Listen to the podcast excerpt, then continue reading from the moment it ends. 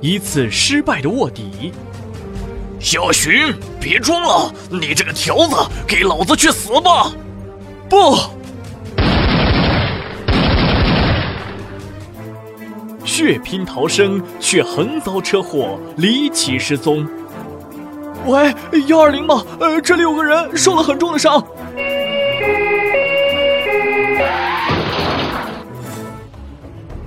六百年前的时空下，一场暗杀悄然进行。香唇吹彻梅花曲，我愿身为碧玉箫。哈哈哈哈哈！呃，啊啊啊！救命啊！杀人了！死了！杨旭竟然死了！三年苦心栽培，大计刚刚有点希望。他竟然死了！一段穿越，相貌相同，不同时空下的两人却命运重叠。哎，你看他长得像谁？你是说，靖难削藩，迁都修典，五征蒙古，七下南洋，我无处不在，却无人知道我在。乾坤入袖，锦衣夜行。嘘，低调，低调才是王道。曲折的生命传承，延续的被动命运，成就了他的崛起和反攻。看似没有主动权的冒牌货，却扭转了自己生命轨迹的被动局面，让整个相关环境都展开了新的局面。我是谁？我是夏寻，我是杨旭。我是锦衣卫，欢迎您收听由喜马拉雅 FM 出品的《锦衣夜行》，作者月关，演播思远，后期安树。第一章，正值盛夏，太阳像火炉一样烘烤着山东青州府的大地。前几天刚刚下过一场好雨，云河镇里的低洼处有着很多积水，可是，在烈日的肆虐之下，雨水很快就晒干了。积水之后的地面湿润泥泞，再受烈日一晒，便裂开卷起一块块巴掌大小的土皮。光着腚的娃娃们赤着双脚在里面跑来跑去，把土皮一块块的接起来，当瓦片摞起来过家家用。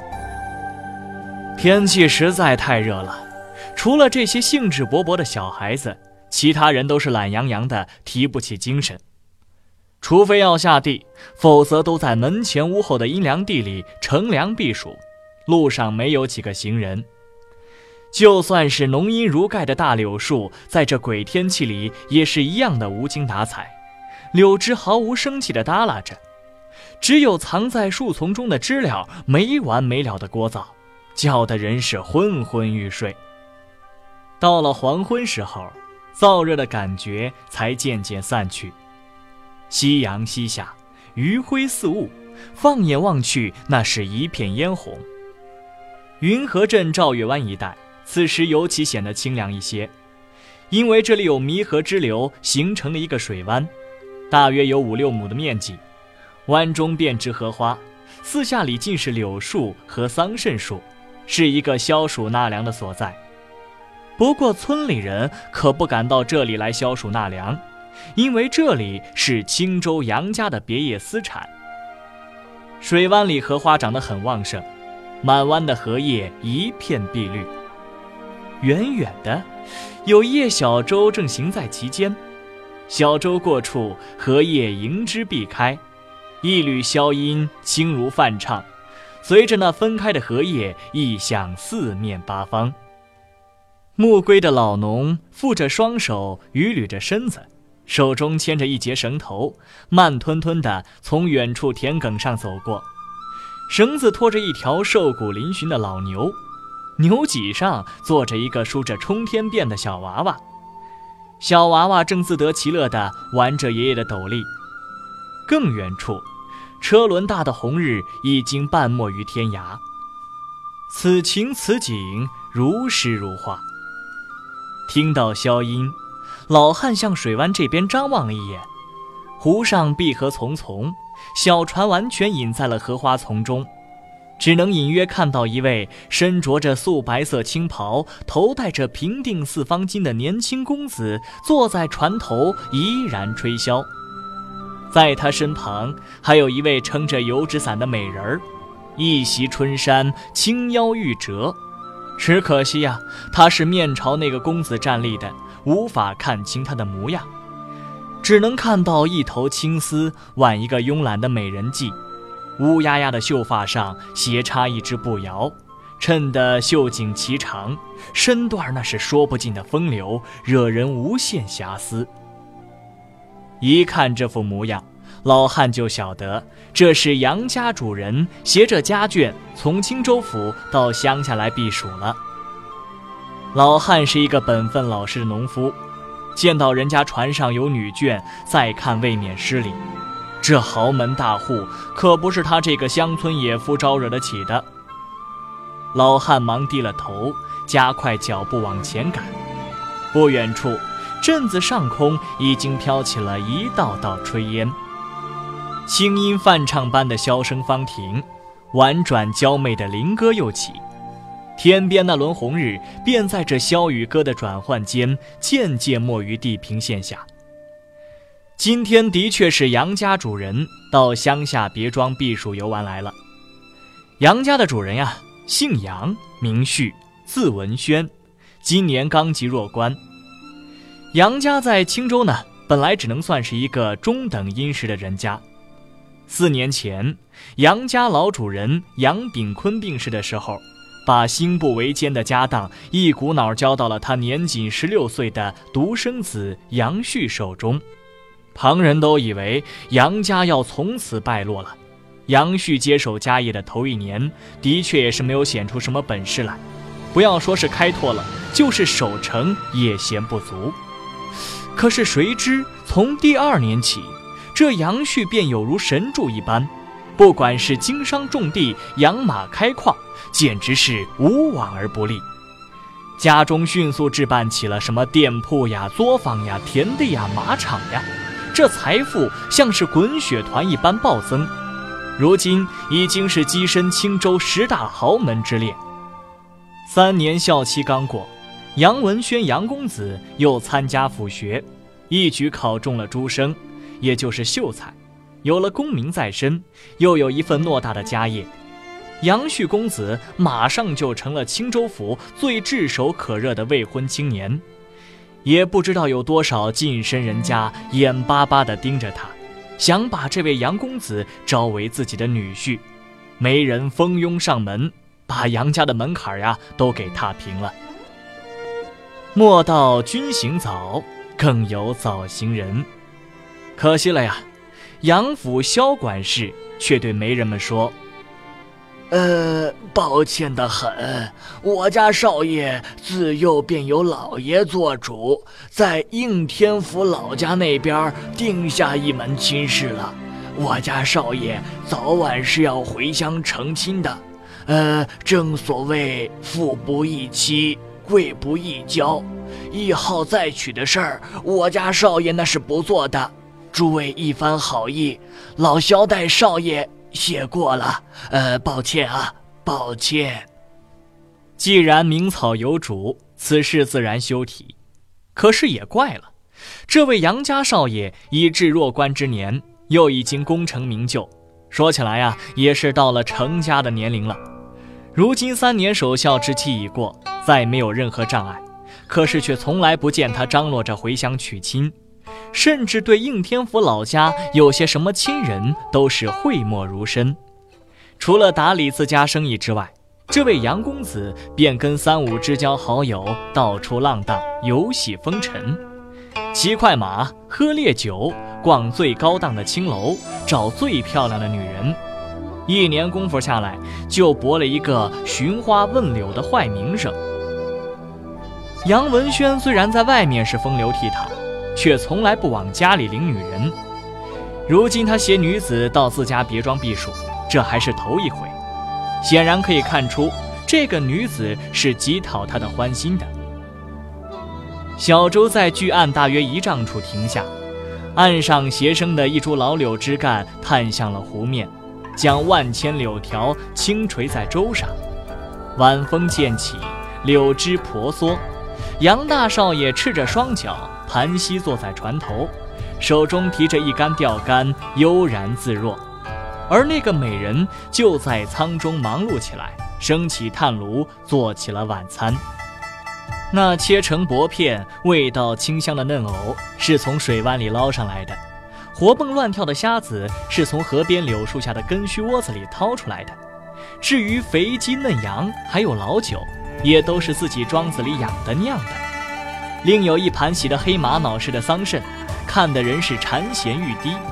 这新鲜的桑葚就采自湾边所生的桑葚树，细细数来呀，现在就差公子爷再钓一尾肥鱼上来下酒，那便是功德圆满了。所有的食物都是自家所产，极具野趣野味。星光开始闪烁的时候，喧嚣了一天的知了也累了，湖面上静谧下来。杨大少爷跟那个美人儿推杯换盏，自得其乐。时不时的，那个美人儿还轻梳玉臂，咯咯娇笑着环住杨大少爷的脖子，亲亲热热的跟他来一个香艳的皮奔儿。只可惜呀，这是杨家的别业私产，外人不敢在这里游荡。家仆小厮们也早早识趣的避了开去，有幸见到此幕的，唯有那瞪大双眼伏在荷叶上使劲鼓着肚皮的几只蛤蟆。当天边一轮弦乐斜斜挑起的时候，小舟里悲愁交错，逆声笑语都消失了，倒是隐隐传出了一些啾啾唧唧的声音。杨旭解衣宽袍，袒腹仰卧。左手钓竿垂在湖面，右手提着一只酒壶，望一眼满天星斗，饮一口自酿的美酒，怡然自乐。您现在收听的是由喜马拉雅 FM 出品的《锦衣夜行》，欢迎各位添加关注思远微信公众号“思远 Radio” 的全拼听友群三三六八零七六三六。香唇吹彻梅花曲。我愿身为碧玉箫，美人那滑滑嫩嫩的俏脸正埋在他骨间，云鬓花颜频动，花枝辉耀不摇，堂口雀舌吞吞吐吐，吮弄之间弄得他是魂销魄荡，欲仙欲死。身下那叶小舟受力之下也是浮浮沉沉的，荡起几多令人遐思的涟漪。这个名唤听香的美人儿当真不错，生就一副如花似玉的俏模样，做的一手赞不绝口的美味佳肴，那服侍人的本领更是了得。若非如此，前几日往泰州府去的时候，杨公子也不会花了两百贯宝钞的高价把它买下。即便以杨公子灌入花丛的风流本事，也经受不起听香的唇舌拨弄。他的双腿渐渐绷直，脚趾弯起，呼吸也急促起来。鱼儿咬钩了，夜色朦胧，看不见鱼漂沉入水中，可是那鱼线绷得笔直，手上骤然受力，却是能够感受到的。不过此时杨旭已臻极乐境界，哪里还有余暇去理会咬钩的肥鱼呢？他闷哼一声，忽然丢了酒囊。酒水汩汩地洒向甲板的时候，他的手已经紧紧抓住了听香的头发，把他头上的步摇碰落，在船舷上一磕，咚的一声掉入水中，一头秀发顿时像瀑布一般劈落。恰在此时，泼啦一声，波分浪裂，小舟一侧的水中突然窜出了一道人影。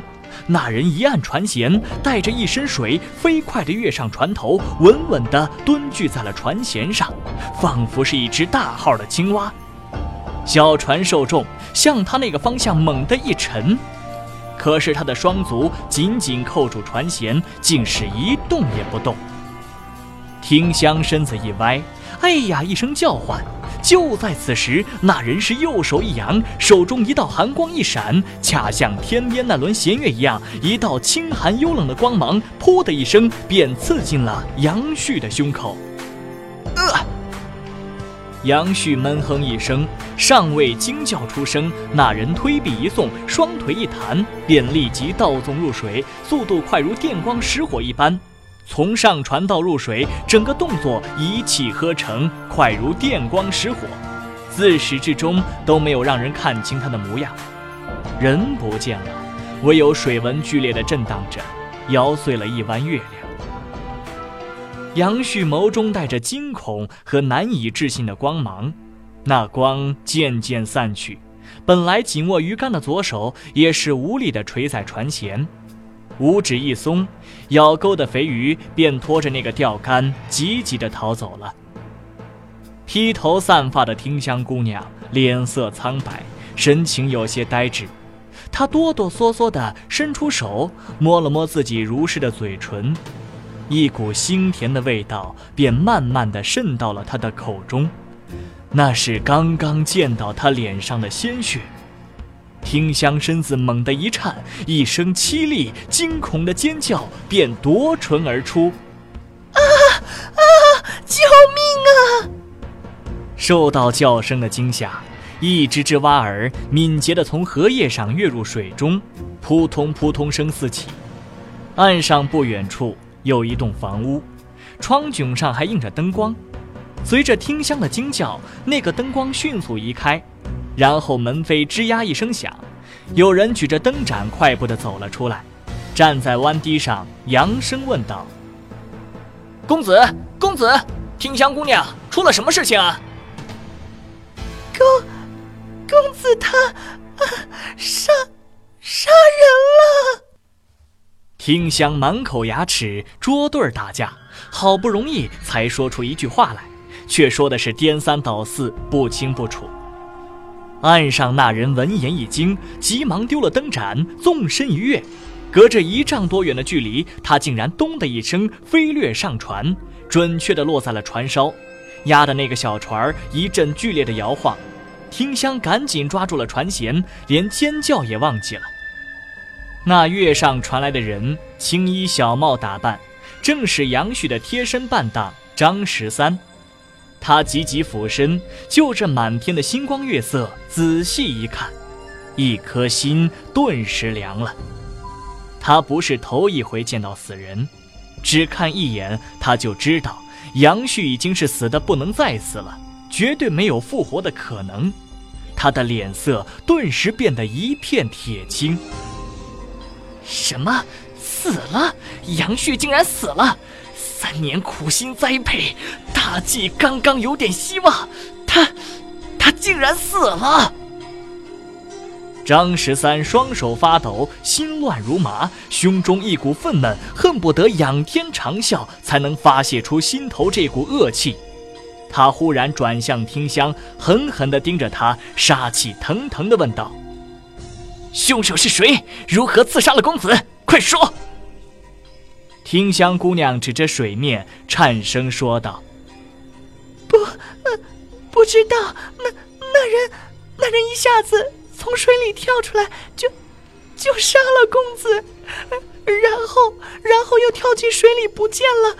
奴家，奴家连他是男是女都没有看清呢。”刚刚说到这里，一阵风来，吹得荷叶乱动。好像有人在底下轻轻地摇动荷茎似的。听香姑娘一见，只以为是那个刺客去而复返，吓得再度尖叫起来：“啊！救命啊！他他又来了！救命啊！”住嘴！张十三怒极，反手一掌，一个清脆的耳光便扇在了他的脸上，把听香的半边脸庞都打木了。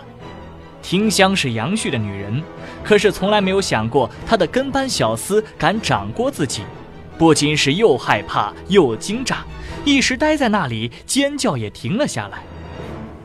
哎呀，怎么办？这可如何是好？